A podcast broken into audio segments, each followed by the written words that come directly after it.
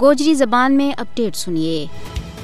بھارتی ہندوتوا حکومت کی ہمیشہ تو یہ کوشش رہی ہے کہ وہ کشمیر میں تحریک آزادی نہ زخ پہنچان اور ات آبادی کا تناسب نہ بٹان واسطے ہر طرح کا مضمون منصوبہ نہ عمل میں آنے۔ پانچ اگست دو ہزار انیس کو غیر آئینی، غیر قانونی اور ایک پاسو قدم بھی اسی سلسلہ کی ایک کڑی تھی۔ اس تو بعد کشمیریوں نے یہ امید تھی کہ شاید بھارتی عدلیہ غیر جانبداری تو کام لیتا ہوا انصاف و قانون کو لحاظ کرتا ہوا بھارتی ہندوتوا حکومت کا اس غیر قانونی قدم نہ قلدم قرار دی جائے گی۔ لیکن بھارتی مودی کورٹ نے پانچ اگست دو ہزار انیس کا غیر قانونی اقدامات کی توثیق کر کے یہ ثابت کر دی تو ہے کہ وہ آنکھ بند کر کے مودی حکومت کی حمایت کر رہی ہے، جس نے بھارتی عدلیہ کا متھاور ایک ایسو بدنما داغ لایا ہے جس نے کدے بھی تویو نہیں جا سکے گو۔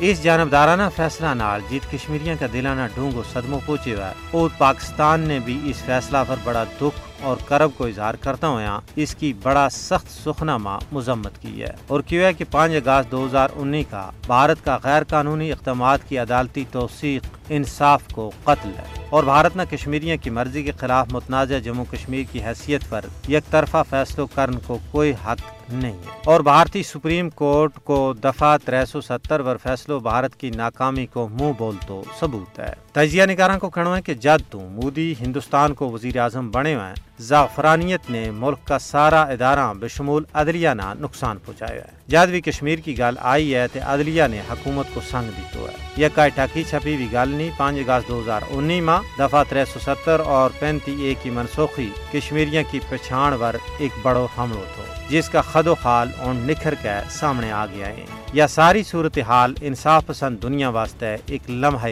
فکریہ ہے۔